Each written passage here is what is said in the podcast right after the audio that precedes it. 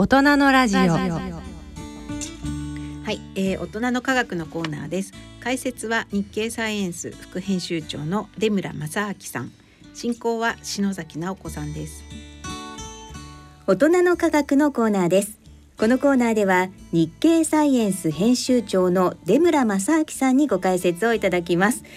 出村さん編集長ということで編集長に就任されたんですよね。そうですね。おめでとうございます。ありがとうございます。はい。あの篠崎さんこそですね、はいあの大学院の修士号の取得されたということで、おめでとうございまおす。かげさまで無事に就論も通り、はい。はい。まあお互いねおめでたい春ですね春。そうですね。春ということでね、あの4はい月からもね、こちらのこのコーナー続いていきますので、よろしくお願いいたしますよろし。くお願いします。はい、えさてですね今回は3月25日に発売されました日経サイエンス23年5月号の特集記事の中からご紹介をいただきたいと思います。はい。はい今回まあこの表紙からしてかなりインパクトが強いんですけれども、表紙がですね、はい。あのーまあ今回 AI が特集の内容ということでですね、うんうんまあロボットがあの話をしているそういう絵柄なんですけれども、はい、この絵はですね、はい。あの描いた人はいません。えいいません。いません。だいませんということはどなたが？あのー人が書いたわけじゃなくてですね、はい。今回あの AI のあの特集をするにあたってご協力いただいたリンナ株式会社というあのー会社のですね、はい。あのーお絵描きをする AI ですね。 Japanese Stable Diffusion という AI を用いてはい。作成した。だから AI に描いてもらった絵になります。これは AI が AI を書いてるんですかね？なんかこれは喋っているその一応ですね、はいこうどういう日本語文を入れて書いてもらったかというとですね、はいまずサイバーパンクな表現にしてほしいと。おでサイバー空間で人型ロボットが立っていると。うんでその人型のロボットがプレゼンテーションをしています。そういう様子を書いてくださいというふうに指示を出したんですね。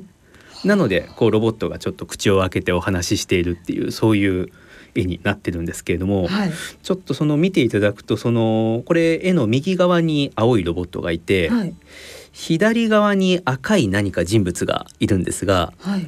この人物はですね、はい。あの我々が書いてくれと AI に頼んだあのオーダーの中には入ってなくてですねこれが何なのか一体あの人なのかロボットなのか何なのかさっぱりあの誰にもわからないというちょっとなんか私のなんか主観ですけどちょっと不気味な感じもしちょっとますよねそうな。んですよね。えー、なんだろう。だから初めてですねこの説明誰にも説明のつかない表紙を使うというのは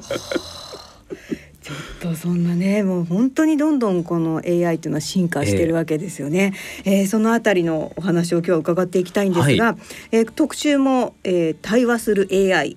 そしてコロナ後遺症脳神経への深刻ダメージ。はい。はい、こちらも中心にお話を伺っていきたいと思うんですが、まずですねもう今話題になっています対話する AI、はい。これどんな内容なんでしょうか？とこちらはですね、はい。あの今回対話する AI というタイトルで、えー表紙にもですねもうチャット GPT という、こういうタイトルがついてるんですけれども、はい、今ですねチャット GPT というと何かこう AI 関連のニュースでこう聞いた方というのは多分多いんじゃないかなというふうに思います。そうですね。この国会なんかでもね取り上げられたりしてますからね。みたいですねはい。この AI はもともとですねごく最近に発表された AI なんですよ、アメリカのオープン AI という団体がですね去年の11月の末に発表してですね、はい。でそこからたった2ヶ月でうんアクセスが1億人超え一億人。これあのあれらしいですあの TikTok とかインスタよりもはい速いスピードでこう ユーザーがこう伸びたと。伸びたというサービスになっていてですね。はい。でこの急速に何と言うんでしょう広がってるこのチャット GPT、はいあのなんですけれども、うんうん今回はですねこのチャット GPT についていやそもそもじゃあその AI って何なんっていう話をその対話するって言ってるけど中の仕組みどうなってるんですかっていう話ですとか、はい。どういう研究の歴史があったんですかとか、うん。当然ですけど別にいきなり去年の11月末に何もないとこからポッとこの AI が出てきたわけじゃなくて、はい。その前からずっと研究の蓄積があってはい。出てきたもので、まあ、関係者から見たらあそうそう出ると思ってましたっていう感じの AI でもあるんですね。ん。そういった研究の背景とこの何よりまあでもこのチャット GPT というこの AI そのものが実はもう研究対象にすらなってるんですよ。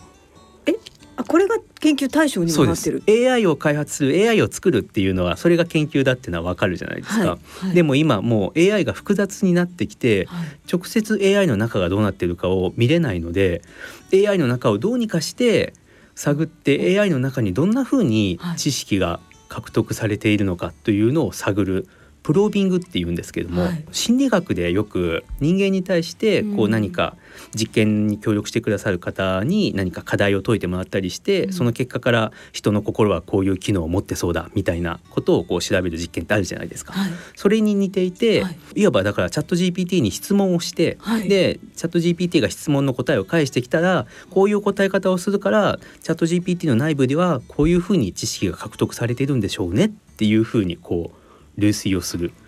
それがもうはい。あのちゃんなんというか研究分野としてもうすでにあるんですね。なんかえっと人間がまあそもそも作ったものじゃないですか AI って、それなのにその中がブラックボックス化されてしまってそれを人間が逆に今度は研究しているっていう。そこを研究するっていうことでそれがもう論文になってしまうという時代になっていてですね。す ごい時代になりましたね。その研究もはい今言ったプロービングっていうふうに言うプロービングってまあ針でつつくっていうイメージですね。ねそのプロービングの研究という。はい。だから AI, AI の研究って言っても AI を理解するための研究ですね。のあのを掘り下げたはい。あの記事も今回掲載しています。うんはい。もう本当にだから AI って今どんどんどんどん進化してるわけですよね。そうですね。うん。ええ。でこのチャット GPT っていうのははい。どこがこうすごいんですか？なんか一体何なんだろう？すごそうなんだけど何なんだろう？みたいな確かに。はい。これあのチャット GPT って、うん。実は一番基本的な仕組みを聞いたら、はい。全然大したことはやってないんですね。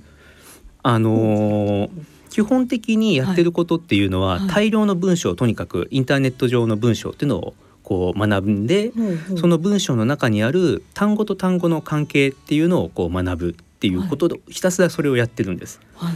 で具体的にどういう学習してるかというと、うん。文章を途中まで読んで、はい。その文章の続きの次の一単語を当てるっていうそれを精度よく当てるっていう、うん。そういう学習をしてるんですね。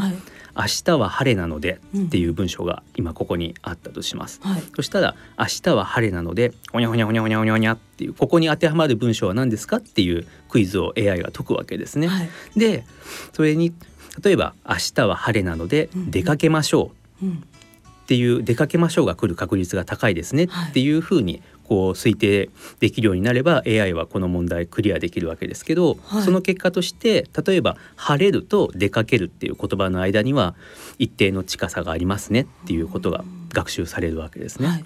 でこれをもっとこう離れた文章の中の離れた単語についてもこう関係性をはい。どんどん学習していってひひたすらどういう単語が文章の中のどういう場所にどういう単語があるとその文章の次の一単語が何になるかっていうのを予測するっていうそれだけなんですやってるのは。それしかやってないんですよ。予測しかやってないね。測しかやってないんです。で聞いたら、はいあなんかそんだけのことかっていうふうに思うじゃないですか。はいでじゃあチャット GPT が何がすごいのかっていうと、うんそんだけのことしかやってないはずなのに、はいなぜか蓋を開けたらすごく複雑な質問に答えたりあと数学の問題が解けてしまう。うあのであとですねこのまあ人の心が分かるかどうかという心の理論というそういうテストがあるんですけども、はいそういったテストにすごい高い正答率で答えられてしまう。そこだけ見たらじゃあ心がもうあるんですか？っていうようなそういう回答結果を出してくるんですね。はいそういうことをいろいろだからいろんな能力を示してくるんです。うんこう人間にしかないと思っていた、そういいう知的能力というものをこういろんなテストで測るとチャット GPT がいろいろこうなかなかの高い精度でその能力を持っているように見えるんですね。そこがすごいんですよ。その単語の予測しかしてなかったはずなのに、数学が解けるのはなぜって言ったら、そこ説明がパッとパッとはつかないですよね、はい、単語の予測からどうやって二次方程式とか解けるんですけども。ちゃうわけですよね。ええ。そこの間に何かだからその単語と単語の関係を学んでいく間に数学のそういう抽象的な概念みたいなものを獲得していてでだから二次方程式を解けと言われたらその解けっていう文章の後に続く単語は何かなっていうのを予測するっていうことをやってるだけだけど、はい、結果的には問題が解けてるっていうことになる。いやすごいそれはすごいですね。もういやだから学習してるわけですよね。そうです。学習はで、うん、学習はすごく単純なことしかやってないはずなのに、うん、なぜかその学習でできるとはとても思えないようなことができてしまうのでその落差にすごく驚くんですね。そこの違いに。はい。いやわかりました。このチャット GPT がどうしてこれだけ騒がれているのか。ということで、えー、えじゃあもうすごくもう注目をされてるわけですよね。いろんな分野から。そうですね、うん、はい、うん、でもう先のチャット GPT の頭の中を覗き見るという出村さんが書かれた記事の中のお話もしていただきましたけれども、はい、もうとにかくじゃあこのチャット GPT っていうのはどんなことにもこう応用できるものなんですか？それで言うとですね、うん、そこが実は非常に難しいところで、うんうん、判断を伴うものとかあと、間違いか正解かがシビアに問われるものには使えない。使えないだろうというふうに言えるのは、はい、それはこのチャット GPT はすごくしれっと嘘をつくんですね なるほど。しれっと嘘をつく。はい。ちょっと私実はこのチャット GPT 使ってみまして、はい、私の篠崎直子はどんな人ですか、はい、っていう質問を入れたんですよ。どう答えました？なんとですね、私は超スタイル抜群の美女の、グラビアアイドルででなんか事務所とトラブルになり 事務所を辞めたと。しかも年齢もですね10歳ぐらい若かったかななんか。いやで出身地も全然違うところで、えー、何一つ合ってないみたいな。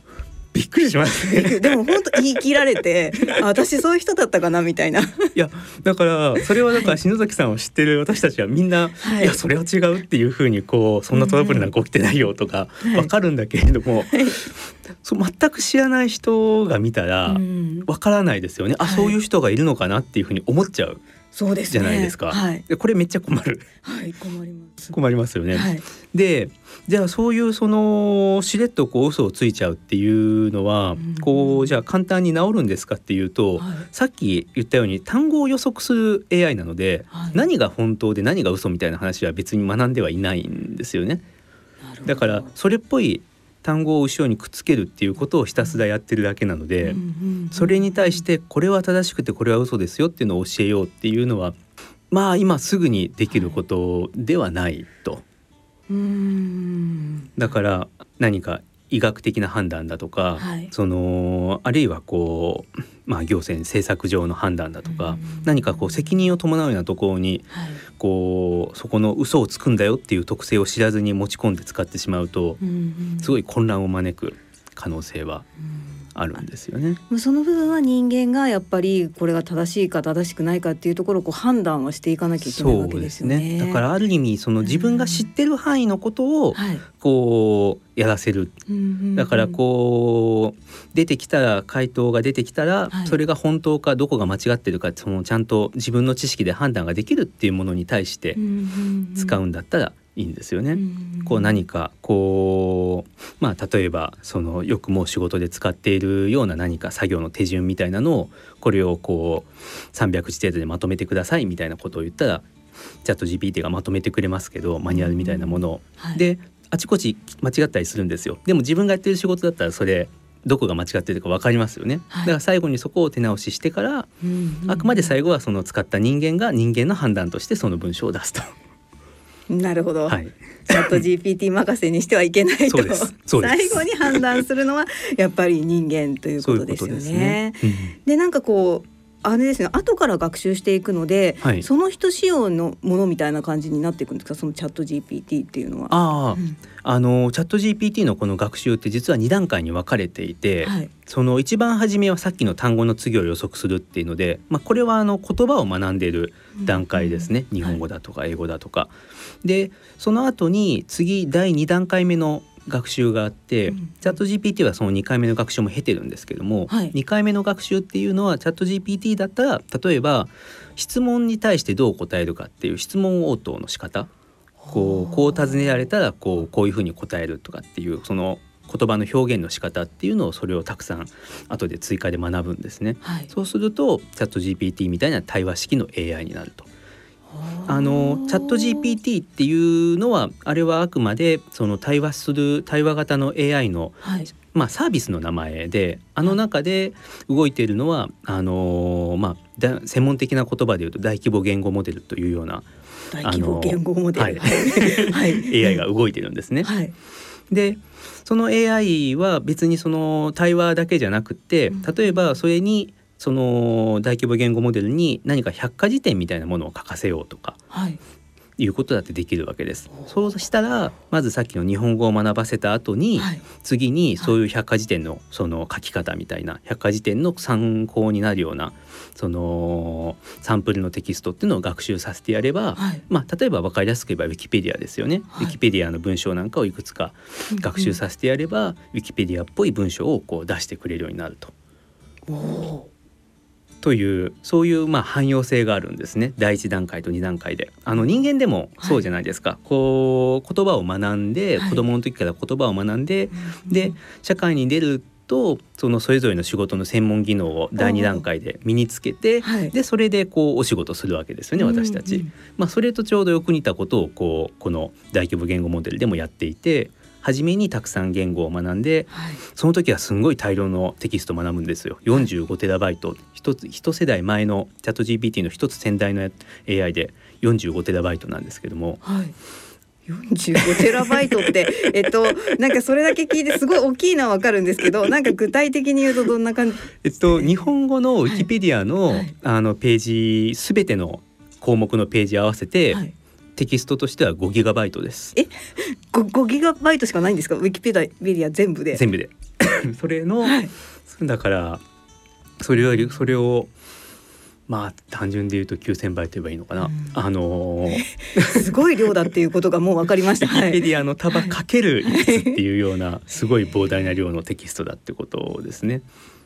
でそれをまず読んでその言語表現を学んでおいてうん。でそこにプラスしてうん。その専門的なだから最終的にサービスにしたいはい。そういう質問対話型の AI にしたいんだったら質問応答だし、はい。ウィキペディア作らせたいんだったらウィキペディそのそういう百科事典的な文章を読ませればいいし、うん。あと何か例えばその弁護士のその作業を支援するシステムを作ろうっていうんだったら、うん。例えば六法全書を読ませるとか、まあ、そういったことでこう2段階目でそういう使いたいサービスに応じて追加の学習をさせれば、それにそこに特応じた化した、はい。はい、AI のサービスが作れるよということなんですね。すごいですね。もうなんかもう聞きたいことがいっぱいでもう時間が足りないんですけれども、この大規模言語モデルというのはどこまで賢くなるんでしょうか？これがですね、はい。今のところその、まあ、大規模言語モデルの、まあ、頭の大きさを示す、まあ、あの指標として、まあ、パラメータ数という言葉があるんですけども、はい。これが大きくなれば大きくなるほど、まあ、簡単に言えば頭がだから大きくなれば大きくなるほどですね、うんうんなるほど賢くなるというふうに言われていて、はいはい。今のところ上限がまだ見当たらないというふうに言われて見当たらいない。るんですね。はい。無限大ですね。じゃあもう。だから、なかなか先の見通しが逆につきにくいんですけれども、うんあのまあ一つ必ず制限になってくるのは、はいものすごいそのでかいその大量の大型の脳っていうのはつまりまあその中で膨大な計算をするんですね。はい。今パラメータ数がまあ例えばあの GPT-3 の時かなで1750億のパラメータ数っていうふうに言ってたんですけどもそれはまあ1700 1750億個のその変数が並んでいるようなそういうまあ関数だというふうに思ってもらえればよくて、でそうするとそんなものを計算しようと思ったらものすごい。電力がかかるんですね。それだけ変数があってってことですね。計算そうですそうです。というともう恐ろしく時間がかかるようになってしまうというイメージでいいんですか？恐ろしく時間もかかるし電気もかかっちゃうので、あなるほど電気そう。だから電気代かかっちゃうお金かかっちゃうんですよね。なるほどなるほど。でその辺の処理スピードとかそういったものもそこがまから上限になるっていうのでそこをどう乗り越えるんだっていうのが一つ言われてる話です。うんでこれはすごく現実的な上の天井で、はいそれとは別にもうちょっとこうサイエンスとして話として興味深いのは、はいこれ今今日すごいですよねチャット GPT って話いっぱいしてきましたけど逆に言ったら45テラバイトはいみたいなすんごい膨大な読書しながら、はいその数学の問題ようやく二次方程式解けましたぐらいのことしかできなくって複雑な問題になるとすぐ間違えるんですね、はいこう高校レベルの数学とかで。うんうんうんでも私たち高校生になった時数学の問題解けてもそこまでで45テラバイトの読書なんかしてないじゃないですか。確かにそんな人いたらお会いしてみたいですね。はい。で人間はそんなに大量の文章は読んでないけど、はいでもできるんです数学できるんですよね。確かに。らそれは、うん。その人間はそういう推論ができると。その数学の論理立ててその情報を整理してっていうのはそう推論ができるんだけれども、結局さっきそのチャット GPT で言った単語と単語の関係を学んで次を予測するって予測ばっかりをしてるのでそれは別に推論ではないんですよね。はい。でそうすると、うんそのいつかそのさっきのパラメータ数っていうのを大きくしてその予測の精度が上がればはい。そ推論をしているように限りなく近いように見えるのかそれともそこには到達できなくてどこかにうんその人間がやっているような推論には到達できない壁が存在するのかっていうのは今のところどちらなのか分かってなくてですねこれは今後のはい。この AI の発展であの私たち自身が多分その答えを目にすることになるんだろうというふうに思いますね。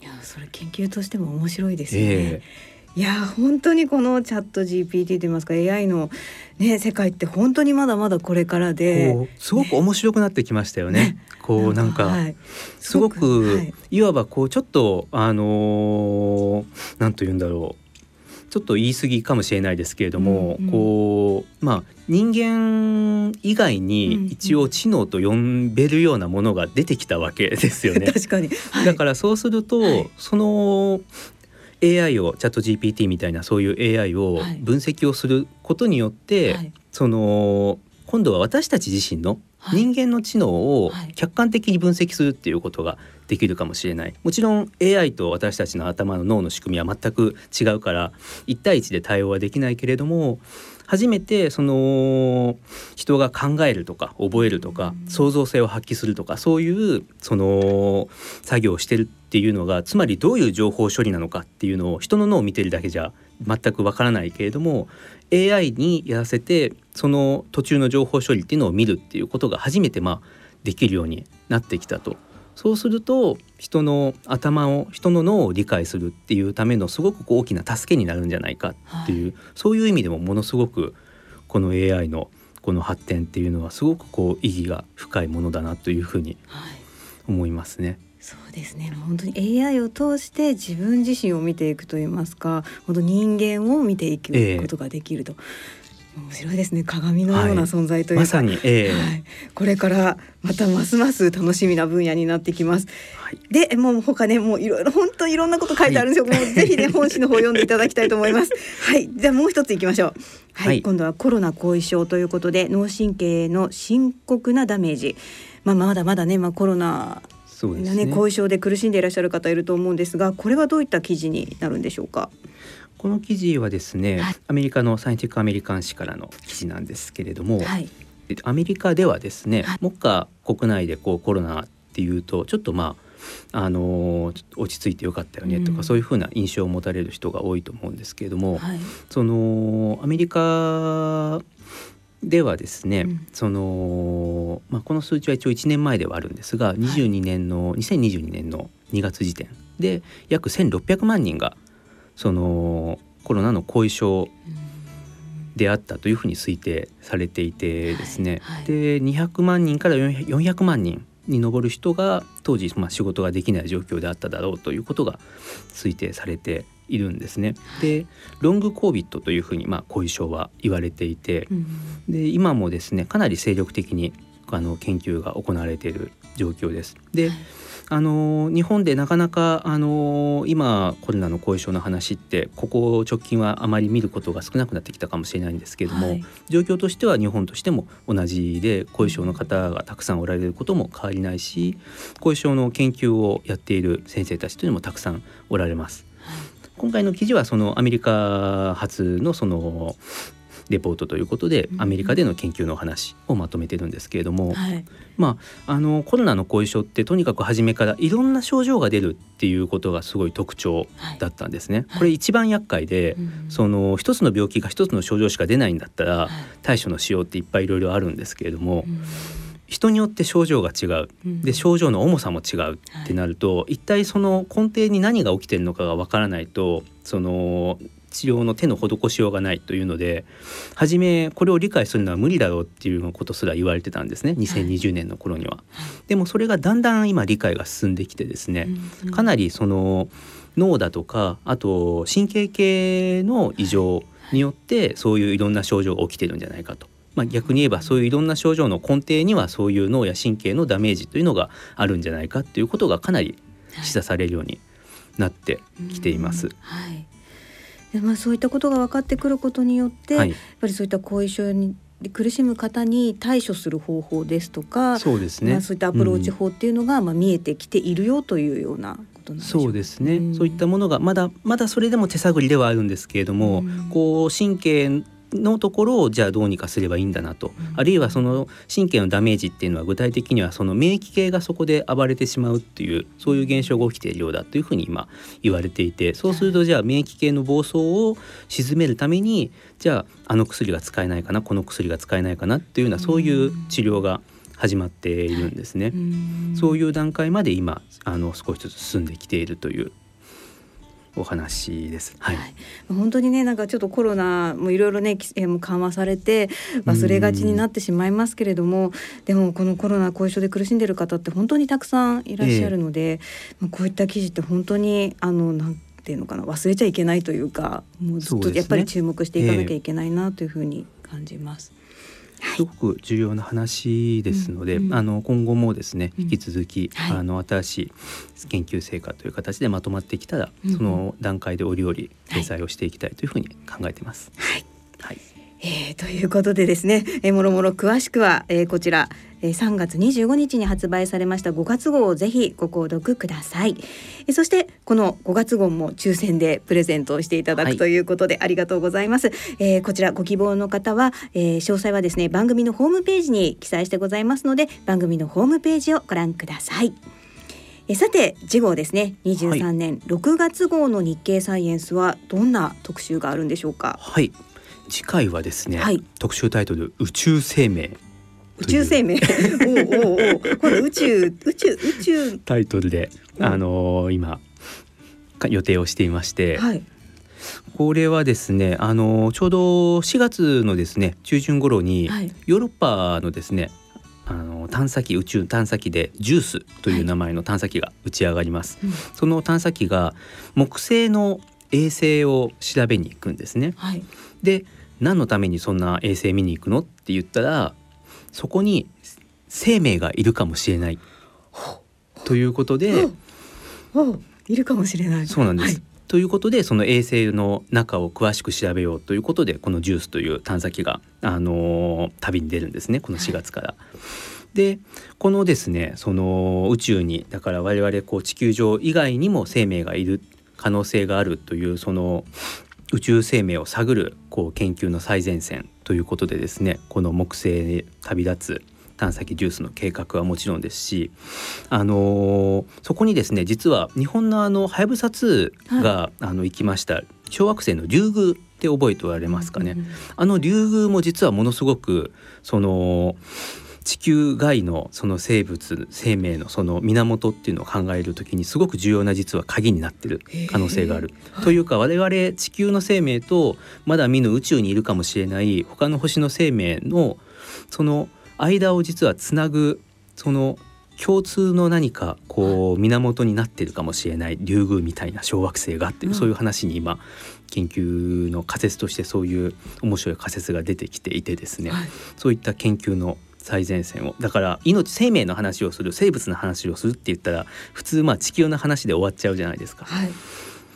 で宇宙の話をするって言ったら生物の話とは切り離されちゃうんですけども、はい、そうじゃなくて こう宇宙全体でそうあまねくこう生命が存在する条件だとか生物がある星に発生するっていうことはじゃあもともとその前に何が起きていたらそういう惑星にじゃあ生命が誕生するんだろうとかもっとそういうことを地球だけじゃなくてこう他の星の環境も含めて生命が起きるっていう生命がこう発生するっていうのはどういう現象なんだろうっていうのをこう突き止めていこうというそういうすごくスケールの大きな話に今なってきていて その研究の最前線をお届けするという特集になっております。はい、6月号も非常に楽しみです。はい、えー、この2023年6月号は4月25日の発売となります。はい、えー、出村さん今日も貴重なお話をありがとうございました。はい、ありがとうございました。